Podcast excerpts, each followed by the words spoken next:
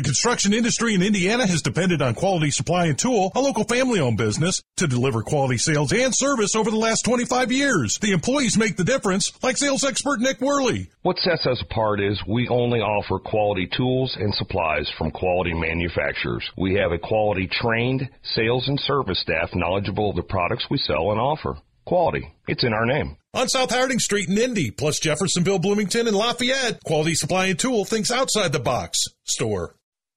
Only the best run here at the Indianapolis 500. Mario, who do you feel you'll have to beat in this year's race? People like uh, AJ Foyt and uh, Bobby Unser, for instance. Stand by for the checkered flag. Absolutely incredible. Danny Sullivan spun in front of Mario Andretti. AJ has done it.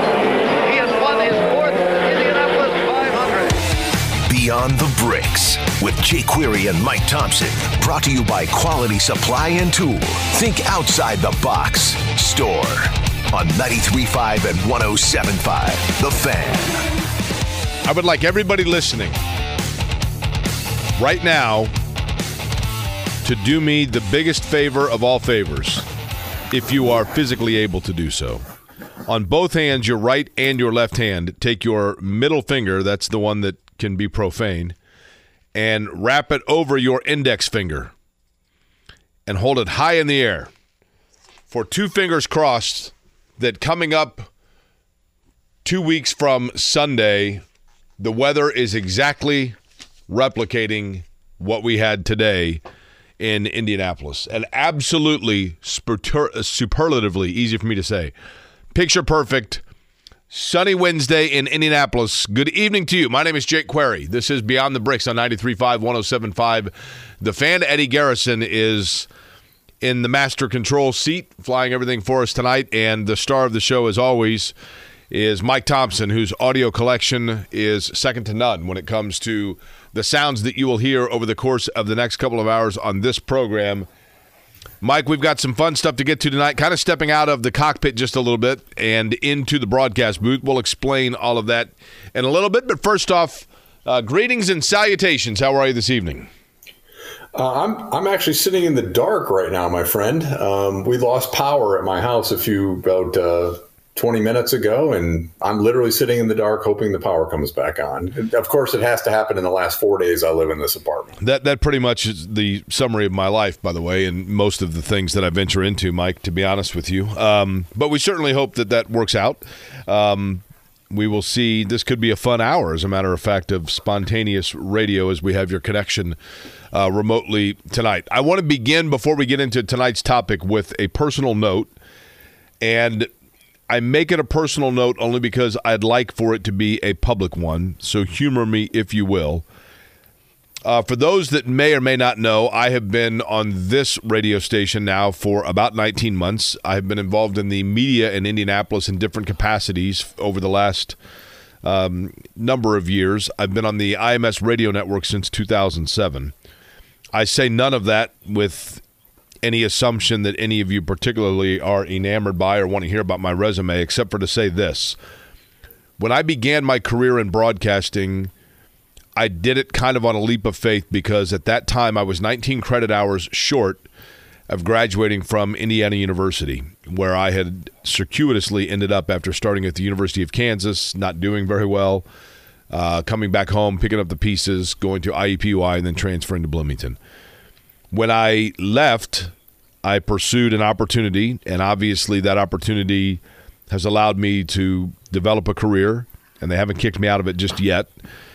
But when I was a candidate for this job at this radio station on the morning show that I do each morning with Kevin Bowen, I was doing an interview with JMV, who does the afternoons on 93.5, 107.5 The Fan, after an Indiana loss to Iowa. I was not yet an employee here at the radio station. And in the interview, JMV referred to me as a graduate of Indiana University. And I corrected him and said, I'm a product of Indiana, John, but I did not graduate. I was always uncomfortable with the assumption that I graduated because I did not. And I did not want the perception that I ever was misleading about that fact. The reason I say all of this long winded is because the next morning, a woman by the name of Teresa Lubbers, who I will be eternally grateful for, sent me an email. She was the commissioner for the Department of Higher Education in the state of Indiana to inform me that 700,000 Hoosiers in the state of Indiana were just like me. They have college credits that they never completed for whatever reason. Life got in the way, money, a number of different issues. They had classes but never graduated. And so she challenged me with some assistance from Indiana, kind of a 50 50 proposition, to finish my degree if I would be transparent about my journey in hopes that others would see that if a dumb gearhead like me can do it, that anyone can. So I began a journey um, of having to pick up some additional hours due to some juxtaposition of my degree of 37 credit hours over the last year, which I thoroughly enjoyed, all of it online through Indiana University that was facilitated through the Kokomo satellite campus, but I took classes from all the different campuses. And the graduation was today. And so this is the first radio show that I have ever done as a college graduate. Um, I'm proud of that, but more so, I am very grateful for the opportunity, but also extremely grateful for the chance to let those of you who have thought about it and are in the same position that I was in, and there are a lot of you. Um, it is gratifying, it is satisfying, and it is more attainable than you might imagine, including from the financial standpoint where there are areas for the assistance and that which I know can be very daunting. So I would encourage any of you who have been thinking about it that it is a very satisfying journey, especially when it is complete. So I would hope that maybe one of you um, hears that and, and realizes that if trust me when I tell you this, if I can get the credits in algebra, you can finish your degree. So, having said that, Mike, uh, tonight we're going to go back to, and I asked you a good trivia question last night that I did not know the answer to. I was asked this question. You and I kind of put our brains together last night. Uh, and needless to say, my brain yesterday, not near as big as it is today, right? But uh, and you were I woke you up, so I apologize. But I thought it was a good question and a good topic to start with tonight, leading into our first subject matter. And that question was, when did the Indianapolis, or or rather, why did the international sweepstakes, as it was known in the early years, begin to transition into being known not as the international sweepstakes, but rather as the Indianapolis 500 mile race? And you were very, and this was a, a great point of research by you immediately in that moment, started resorting to basically the programs and how the programs had it listed. And we did find some pretty interesting things about the way the race has been labeled over the course of the years. Definitely, the uh, the name, you know, the international sweepstakes and the Indianapolis 500 it, it evolved over time, and it, it appears that the first time Indianapolis 500 mile race appears on the program is 1946 after uh, Mr. Hulman uh, bought the track. And of course, it was the Liberty Sweepstakes in 1919. That was to commemorate the liberty, I guess, of World War One for the United States. And then, and I don't know, nor does anybody know, the reasoning why international would have been taken out once Mr. Hulman took over the track in 1946. One would simply assume, Mike, that he maybe wanted the name Indianapolis to be more prominent within the name because of the track that he had purchased. I don't know if perhaps the the lack of the use of the word international was because you were just coming off of an international war. I don't know the reasoning for that. I don't know that we'll ever know that. But what we do know is that 1946 was that first year, like you're talking about. It was the first year for Tony Hulman, of course, as the owner of the Indianapolis Motor Speedway. It also, Mike, was the year of a guy whose last name a lot of times is pronounced two different ways. But I talked actually with Donald earlier today, Donald Davidson, and he was saying, despite the fact that most people say George Robeson, which is what I have always heard, that George Robeson's brother Hal actually told Donald, no, it's Robson. But because it became so popular as Robeson, they just went with it. But their family name, as they called it when they were children, was in fact Robson. So I will leave it to uh, whether or not we want to be perfectionists of the way the name said it, which is probably the correct pronunciation, or that of which people would most immediately recognize it. But George Robson Robeson in 1946 won the Indianapolis 500. That also, Mike, was the first year that Tom Carnegie was working the public address system. So, pretty significant year in 1946.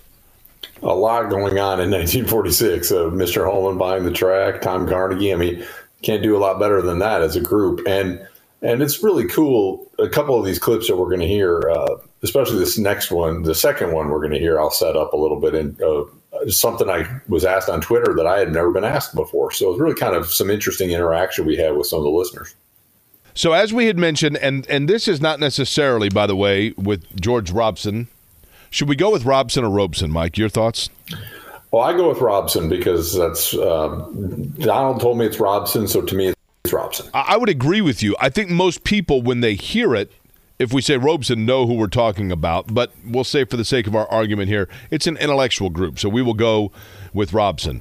Uh, but George Robson, 1946. Again, one of the things that was interesting about that race, not only did you have Tony Hulman buying the track, but you have to keep in mind that it also was the first race, Mike, immediately following the war. And while there were some drivers who had driven in the Indianapolis 500, served the nation during the war, and then come back to run the Indianapolis 500, it wasn't necessarily the common theme. So the reality is that 46 race probably had a lot of drivers that, a lot like the earlier years, may have been relatively unfamiliar to some of the fan base because, of course, you had a track that had been laying there and becoming dilapidated in its own right. And in addition to that, a sport who many of its participants had been a little bit busy in the previous years. Yeah, uh, it's interesting that there was so many people who did come back. Um, unfortunately, Wilbur Shaw was not one of them. Uh, one of probably the most recognizable name. You know, Wilbur Shaw didn't run after the war because he was involved with running the track. But uh, but you're right. I mean, there was some new faces as well as some people that uh, you know that, that the, the, fans had seen before the war.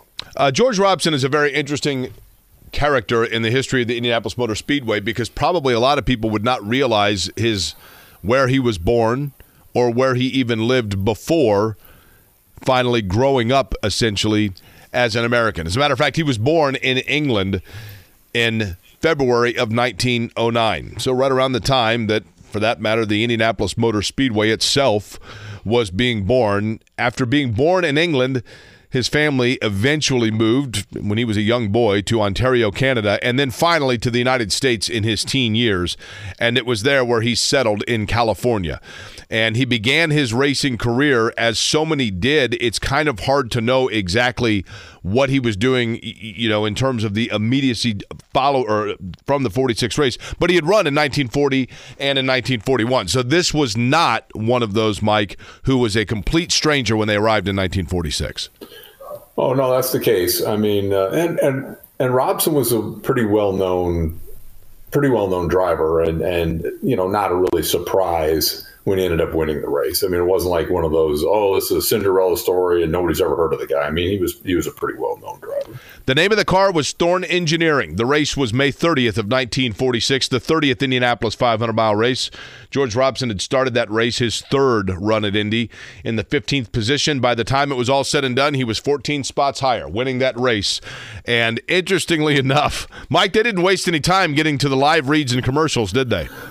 No, this is one of the, my favorite clips uh, that we've played all month because it immediately after he, he crosses the uh, you know the start finish line and gets the checkered flag, they go right into a live read. So I think I think you're going to get a kick out of this one. This is how it sounded in 1946. George Robson, the Indianapolis 500 winner. We catch sight of him now. Robson is coming down here. The flag is up. This will be the white flag, and it's the last lap. There he goes. Now he's heading into the south turn, slowing down a little bit, but pouring it on, and pick it up easy, Quinn. There he comes into view in the southwest turn. He's pouring on as he comes around. He's hugging right close into the apron. You'll hear his motor pour it on as he passes right in front of us on the south turn. There he goes, the possible winner of this 1946 500 mile classic as he goes into the southeast turn is Wilson, and he's still going up the backstretch. We can see him fading away into the distance as he goes into the northeast turn, and in just a few seconds he'll be under the walkway up there, and which will be in view of Jim Shelton, who will bring you that northeast and, and northwest turn of uh, Robeson. Jim, come in. You can see him now. Well, Jimmy Jackson just passed again. We're waiting for this man. Here he comes now. He's just entering this north turn. He's not going so fast. The last mile, and there he goes. Into the home stretch. Now coming down the stretch. and they have the checkered flag out. That's a flag that's only been dipped 30 times. This will be the 30th time in the history of this great classic. Here comes Robeson down the home stretch now. Everybody is standing up. It's a very tense throng, and there is the checkered flag. He's crossing the finish line, and Georgie Robeson is the winner. Norman.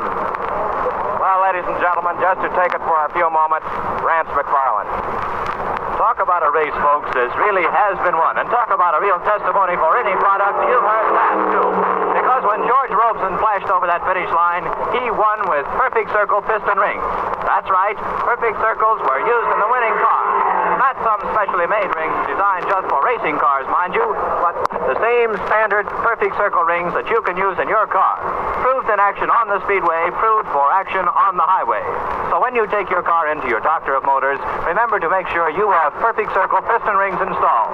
And when you do, well, you'll get the same kind of performance from them in your car as George Robeson got from them in his racing car. They've been winner for years. They're winners every time.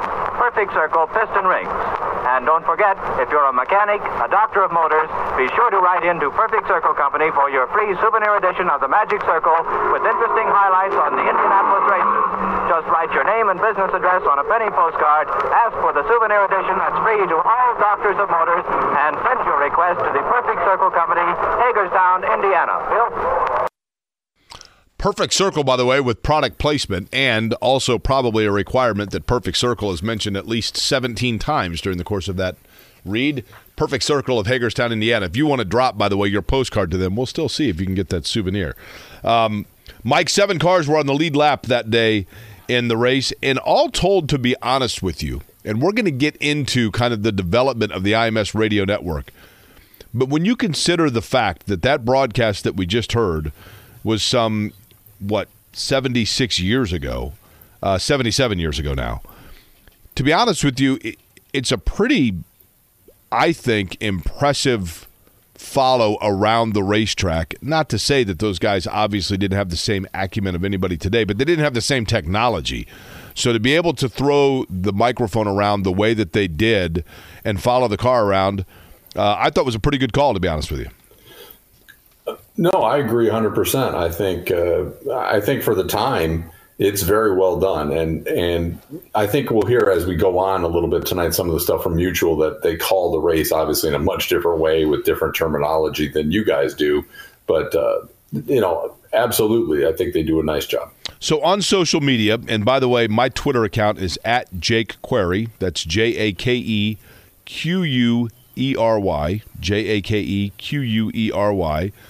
Uh, Mike, you also go ahead and give your Twitter handle, and you got a pretty interesting question on Twitter the other night.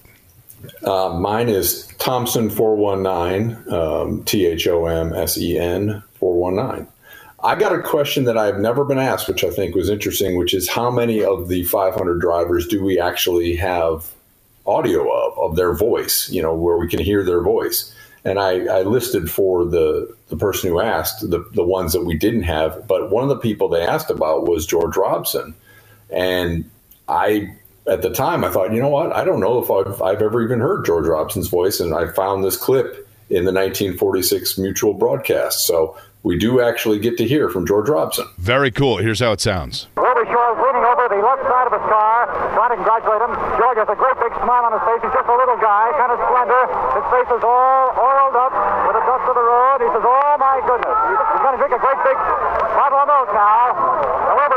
The Weber says, "For that bottle of milk, you're going to win fifty thousand dollars." Here comes the note. Down the gullet she goes.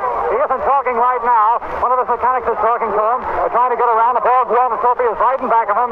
They're trying to cool him off a little bit, but if anybody can stay cool under such circumstances, I doubt it very much. He takes another gulp of uh, that old moose juice, as they call it in the army, and kind of whispers into his ear again, he's trying to get close to his wife. His eyes are kind of bloodshot, lines are creased across his face. Perspiration has made his uh, hair a wet mat. Hey, Wilson, get up a little bit. Going to get the microphone around on the other side of the car, and he takes another gulp of milk once more. George, what have you got to say from Mutual? Well, I'm just certainly glad to be in here right now. The first victory. Yes, sir. First best one. Okay, thanks a lot, George. Well, that time, uh, it seems as though 79 inches in altitude, which yours truly possesses that in front of everybody's way, and I was pulled down by a Mr. Photographer here. Fascinating stuff. A to hear his voice. B, Mike, quite frankly, pretty darn descriptive in terms of just the scene itself, and getting, of course, that ice cold swig of moo juice. Right. Anytime you can get moo juice mentioned in the post race interview, that's a that's a positive. I think. I wonder. I wonder how. Um, you know, if we could have gotten moo juice mentioned, you know, a few years ago. You know, what do you think of the moo juice Will Power?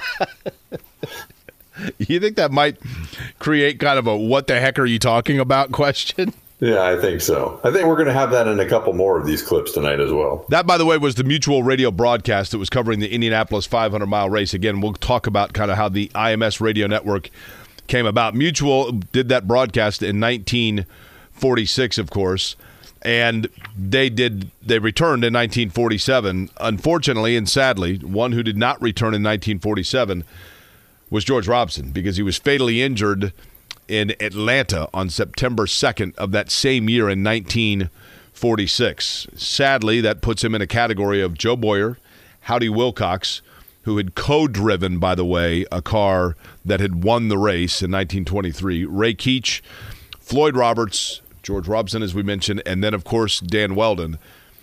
Bill Vukovich as well, even though he ran the race the next year. All of those drivers, sadly, were fatally injured within the calendar year of winning the Indianapolis 500 mile race.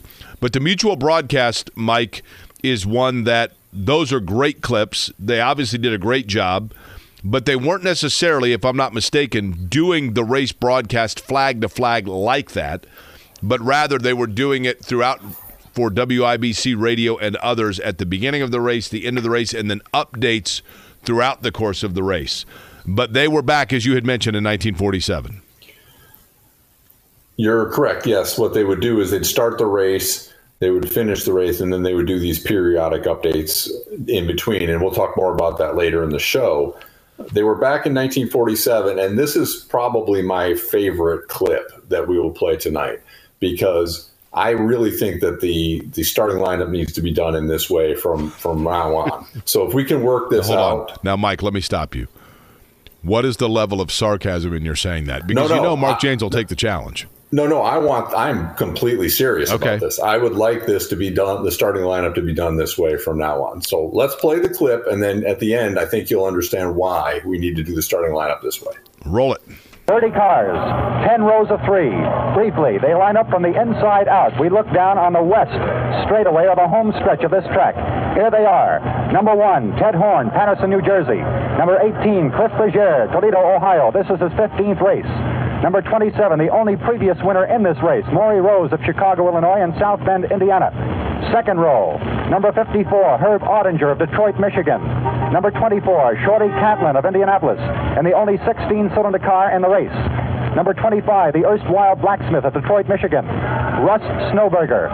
Third row, number 58, Les Anderson of Portland, Oregon, and the Kennedy Tank Special. Number 16, Bill Holland making his first start here, dirt track champion, Bridgeport, Connecticut. Number 47, billiard ball like Ken Fowler of Dayton, Ohio. Fourth row, number 7, Jimmy Jackson, last year's second place winner. Number 53, a newcomer, Milt Fankhauser of Louisville, Kentucky. Number 28, an old timer, Roland Free, who raced here 17 years ago, home in Indianapolis. Fifth row, number 14, the veteran George Connor, Los Angeles, California. Number 33, Walt Brown, representing the East from Massapequa, New York. Number 31, the stout Frank Wearne in a small four-cylinder car. He's from Pasadena, California. The sixth row, number 52, Hal Ropeston, brother of the late George who won last year's Classic. Hal from Bell or Huntington Park, California. Number 59, the man who calls himself the only Serb in automobile racing, Pete Romcevich of Gary, Indiana. Number 46, Duke Nalon of Los Angeles, California. He'll be driving the Mercedes-Benz. Seventh row, number 66, the veteran Al Miller, Detroit, Michigan. Number 9, heavy-footed Rex Mays of Long Beach, California. Number 15, Paul Russo of Kenosha, Wisconsin. One of the two who crashed last year, back again, in perfect health. Eighth row, number 8, Joey Chitwood, the Cherokee from Reading, Pennsylvania. 41, Freddie Agabashian of Albany, California. 44, good-hearted Charlie Van Acker of South Bend, Indiana. Ninth row, 29, Tony Bettenhausen, Tinley Park, Illinois. 43, Henry Banks, Lynwood, California. 10, Duke Dinsmore, Dayton, Ohio. 10th row, which was just completed by 7 o'clock last night. Number 34, Cy Marshall, Jacksonville, Florida. Number 3, Emil Andres, Chicago, Illinois. And finally, completing the 10th row, number 38, Mel Hansen, the mustachioed whiz of Indianapolis. 30 cars, raring to go. Okay, now Mike. So, so here's, here- here's it was my flawless. It was flawless, No, no. right? Here's here's here's my thought. Christian Lundgaard, the mustachioed whiz of Denmark, or or how about billiard ball like Tony Kanaan? Who's heavy footed? Well. I don't even know. First of all, the I don't heavy even know footed what that means. The heavy footed Santino Ferrucci, right? Yeah, I don't even know what billiard ball like means. Like, what are they even referring to there? I guess you know that's a good question. If- you if you are breaking a set of billiard balls, you never know where they're going. Is that would that be what it is? I, I guess it must be. And then you know, and then you know, if we could also have you know, good-hearted Alexander Rossi of California. Why not? Right? Yeah, we'll, I mean, we'll see what Mark can't work in this year on the broadcast. How's that? I think it's a good idea. Okay. Um, you know, we talked about the fact that that I love the old kind of crackling sound of the old broadcasts, and this is fabulous stuff, Mike, that you've unearthed. Um, take me through what we're going to next hear from the race in 1947. I like that as well. I like the kind of staticky, you know, just the sound of it because it sounds the way you would have heard it in 1947. This, I picked this out specifically for you because this is definitely, they're calling the race in a different way than you would call it, I think, in 1947 here. And just the, the terms and the vernacular used, I just really find this particular clip interesting. So this is a this is from the 1947 race, and this is as the race is going on, and they're calling the race. And I, I think you'll find this clip particularly interesting. I think at this time our listeners will be interested in knowing that it's been a perfectly swell day here for racing at Indianapolis. The day broke cool, and it's remained cool up here in the pagoda. But once out in the sun, there's not too much of a wind. There's a great big stovepipe at the southwest end, beyond the grandstands down there, which is a pretty good indication to both drivers and fans alike as to which way the wind is blowing. And right now, the smoke coming out of that chimney down there is practically going straight up. There are angels in the sky, and when the winner finally brings home the bacon, which you will hear about in our next broadcast, he'll do it probably under perfect weather. I think another thing of considerable interest at this point is unlike last year, when a great many people started uh, to leave, no one is leaving at this particular point. Now, here are the standings just as we go off the air. In first place, Bill Holland of Bridgeport, Connecticut. In second place, Mauri Rose of Chicago and South Bend. In third place, Cliff Bergere. In fourth place, Ted Horn. And in fifth place, Rex Mays, the Californian. Now, remember, we'll be back for our last and final broadcast on this Indi- Indianapolis 500-mile automobile race, and that's when we will bring, be bringing them right down to the wire with the winners and all the men that place. Well, now that's all for now, but be sure to stay tuned to Mutual for the finish of the Indianapolis 500-mile race to be brought to you when it comes down to the wire, and that will be in about three quarters of an hour or an hour, brought to you by the makers of Perfect Circle piston rings, the piston rings that give better service in cars, trucks, tractors, automotive equipment of every kind. Now, there are no changes on the standings right now. This is the Mutual Broadcasting System. Mike, one of the things that's interesting about that, and maybe it's from listening to clips like that, and maybe it's from doing this show with you, quite frankly. And I'm not saying that others on our broadcast don't do the same. I'm sure they do.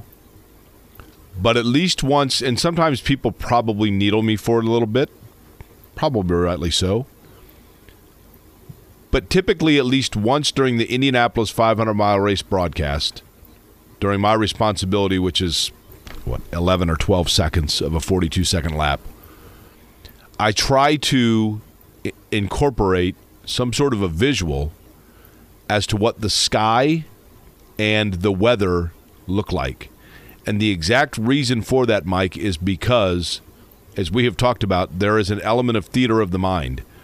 And I think about the Jake Query and the Mike Thomsen that would be listening to that race broadcast in 50 or 60 years, God willing, if those tapes are still around and people still have an interest in what we're doing, um, and are and are asking themselves, I wonder what the weather was like in the 2023 Indianapolis 500. And so I at least once try to incorporate things about how much sun or cloud cover there is.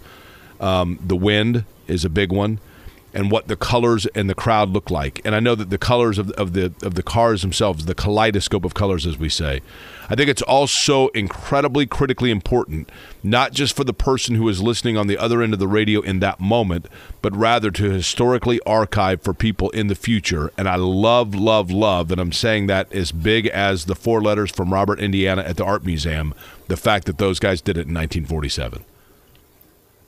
I think it's really interesting that you do that, and I, I like the fact that you you you talk about the colors because that was Sid's thing, especially. You know, a car wasn't red; it was cherry red, or it was sky blue, and you know, he, it really helps paint that word picture, and I think that's really important what you do. And for those that are curious, Simon Pagenaud's Menards color, for example, Mark Jaynes, myself, Nick Yeoman, Kristen Airy, Michael Young, Dave Furst all of us have debated for years. We still don't know whether or not it is uh, highlighter green, highlighter yellow. I think we finally settled on tennis ball yellow, but it might be green as well. Perhaps it depends on your eye. There is no mutual, I guess, um, agreement on what exactly color that car is. But Mutual was a big part of the broadcast, of course, for the Indianapolis Motor Speedway and its radio coverage in the late 40s and moving into the 50s, including a mutual tag team, if you will. That's redundant, but a mutual anchor spot. We'll explain what I'm talking about when we return to Beyond the Bricks.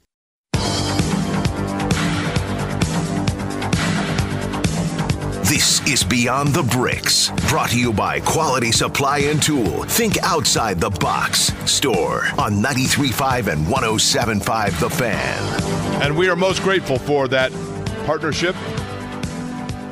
Hopefully, a mutual feeling, if you will. Jake Query, along with Mike Thomsen, Eddie Garrison here as well. We're talking about the old Indianapolis 500 broadcast, some of the early years. That includes those from Mutual. Mike, for those that are just joining the program, real quickly again, take me through exactly um, the way Mutual did the broadcast and what it was, and then how they suddenly got a new kid on the block, if you will, as they started to head towards the end of the 1940s.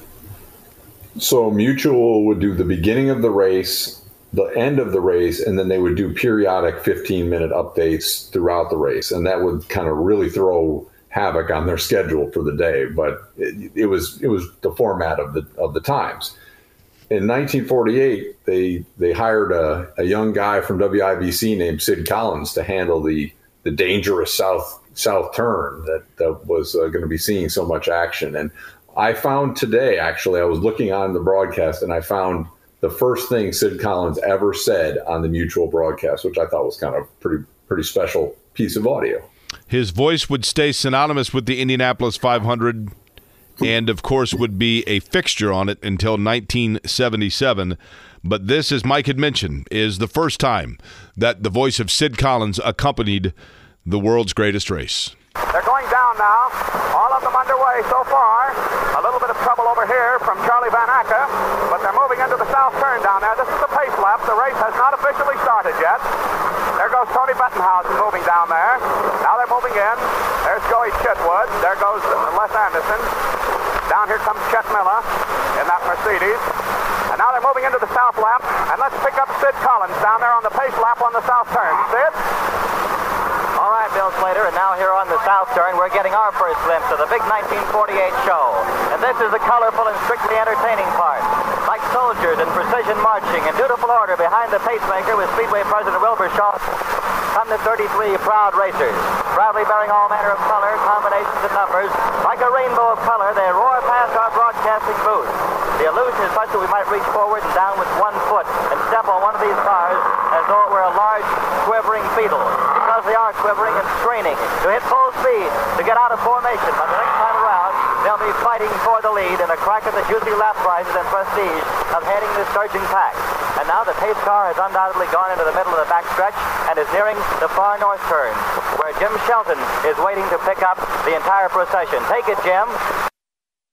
And of course, that would mean that Rex Mays, Bill Holland, and Mauri Rose would have been the first cars to come into view for Sid Collins. That was the first row.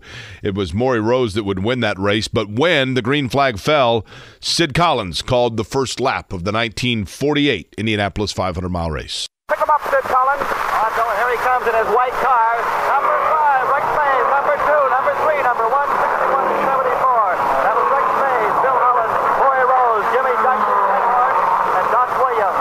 In that particular order, as they come around the south turn where a driver's skill is exercised more probably than anywhere else on the track. We'll be watching throughout the afternoon to see exactly how these men, their precious mouths, go around these turns.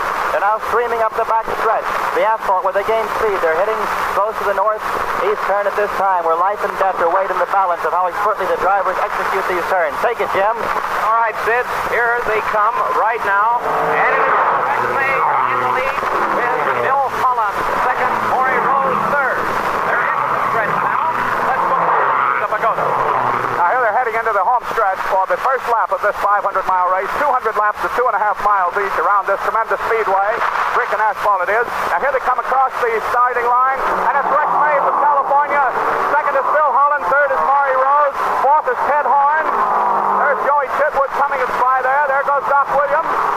There goes Duke Nalon. They all go by. They're headed to the south turn now on the second lap around. Let's pick them up again, Sid Collins, on the second lap around. It was Rex Mays first, Bill Holland second, Mauri Rose third, Ted Horn fourth, Jimmy Jackson fifth. There goes Doc Williams. He comes behind Bill Cantrell. Number four, Charles Van Acker. And now in the back of the pack, number 31, 33, and 51. And those boys were Johnny Mauro, Spider Webb, and Bill Sheffler. Now they're streaming up the backstretch once again on the asphalt, picking up the greatest speed they'll get at any time around this entire oval. And it's probably time for Jim Shelton to pick up the first car. Jimmy?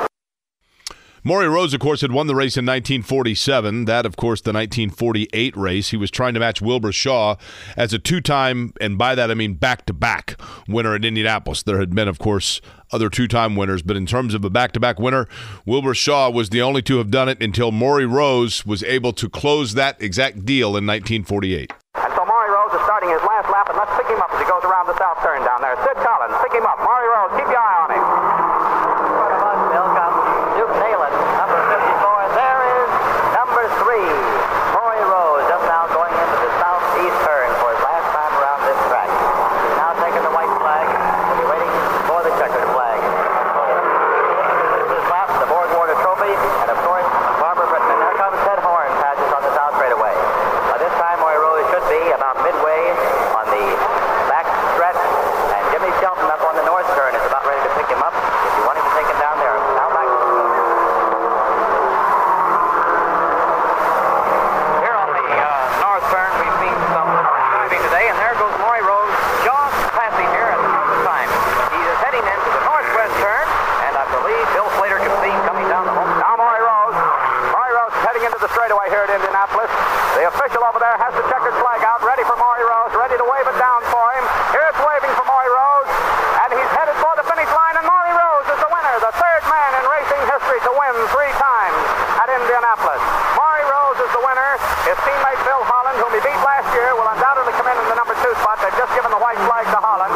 The funny thing about that, of course, is the fact that Mutual, all of a sudden, you know, they're covering that race in 1948. Mike, they did things a little bit differently in terms of the broadcast, as you had mentioned, the beginning, the end, updates throughout. And there are those that probably didn't know about the race that were turning into their favorite program and suddenly were, it was like Heidi 20 years beforehand, right? That's right. And they, they would give you a quick announcement to say, hey, your favorite show is not going to be on today. And so if you're tuning in for Against the Storm, you're going to be out of luck. and there probably were those that wrote angry. They didn't email back then, but they certainly put a postcard that just simply said Indianapolis Motor Speedway, probably mutual, wears against the storm.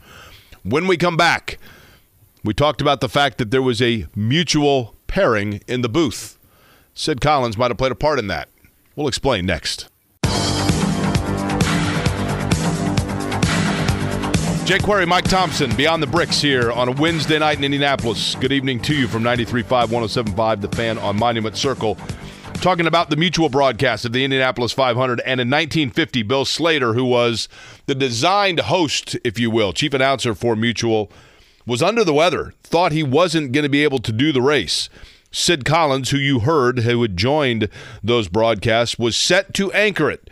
Bill Slater showed up at the 11th hour, was feeling better, and just decided, you know what? Two's better than one. So they co anchored. Now, here in the pagoda with me is Sid Collins, a top Midwestern sports broadcaster. And Sid's going to give you just a little bit of the lineup. He's going to give you the entire information as to the lineup of the 33 cars who have taken their places down on the track here now. Sid Collins, or do you want to bring in Jimmy Melton singing back home again in Indiana? I think we better get a rundown of the cars right now, Bill. Walt Faulkner in the pole position at 134.343 has set a new track record, smashing Ralph Hepburn's previous record for a pole position, is in the pole spot from Long Beach, California, in car number 98.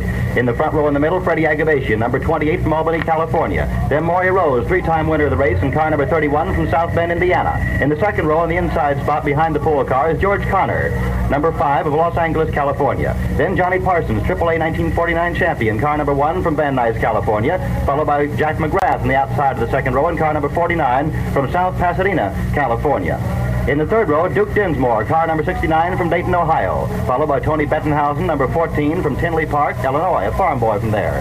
Joey Chitwood in car number 17 from Reading, Pennsylvania, takes the outside spot on the third row. In the fourth row, last year's winner, Bill Holland, car number 3 from Miami, Florida. Pat Flaherty in the inside of the fourth row in car number 59 from Glendale, California. Then Cecil Green, a rookie driver, in car number 54 from Houston, Texas. In the fifth row, Duane Carter, number 18 from Culver City, California, followed by Spider Webb, who couldn't get started last year in car number 21 from Bell, California. Then Jerry Hoyt, the youngest boy in the driving seat, age 21 in car number 81 from Indianapolis, Indiana. In the sixth row, Myron Fohr, second in the AAA championship ratings in 1949 from Milwaukee, Wisconsin. Bayliss Levrett, number 24 from Glendale, California, followed by Dick Rathmann in the Cinderella car from Alhambra, California. In the seventh row, Paul Russo, number 7 from Hammond, Indiana. Walt Brown, number 4 from Long Island, New York. Then Henry Banks in car number 12 from Compton, California. In the eighth row, Bill Schindler, 67, Long Island, New York. Lee Wallard and Troy Ruttman. In the ninth row, Sam Hanks, Mac Hellings, and Jimmy Davies. In the tenth row, Jim Rathmann, Dick's brother, followed by Walt Ader and Jackie Holmes, who drove the six-wheeler last year. In the eleventh row, Gene Hartley, Jimmy Jackson, the Cummins Diesel Special, and Johnny McDowell, who was the last man to make the lineup in qualifications last Sunday. Once again, here's Bill Slater. I'll tell you what, Mike. In reality, on this program, you are the Michelangelo that puts together David, and I'm got I'm the guy that just gets to pull the curtain down over it in the Florence Square. I thought last night we had a really good show with Johnny Rutherford. Uh, tonight's you you pulled even a better masterpiece. That was some awesome audio. Thanks. I enjoyed this one tonight with uh, with pulling some really fun stuff together. I, I, and and to get to hear Sid his first time on the broadcast that was really special. And and uh, and I'm hoping for some more billiard like ball billiard ball like people to come out. You know some of some of that. Will you get like like I want to know what my prize will be if I work mustachioed whiz into the broadcast. Oh, there's got to be some kind of reward if you can work especially if it's because Lundgaard's mustache is so quality. If you could work Christian Lundgaard, the mustachio whiz from Denmark, in I don't, broadcast, that would be. The epic. problem is, I think ninety percent of the audience would think mustachioed is simply like a, a, a word from there, right? They would be like, "What does mustachio oh, right. even mean?" I don't know that I've ever even heard it. Mike, a lot of fun tonight. Hopefully tomorrow the weather will look the same and your power holds up, but uh, nonetheless, a lot of fun tonight. So much fun that I think we'll do it again tomorrow night. Sound good to you? Yes, and uh, quick live read. Shout out Verizon for keeping my laptop powered this entire time with no power in the house. There you go. This Beyond the Bricks. We'll talk to you tomorrow.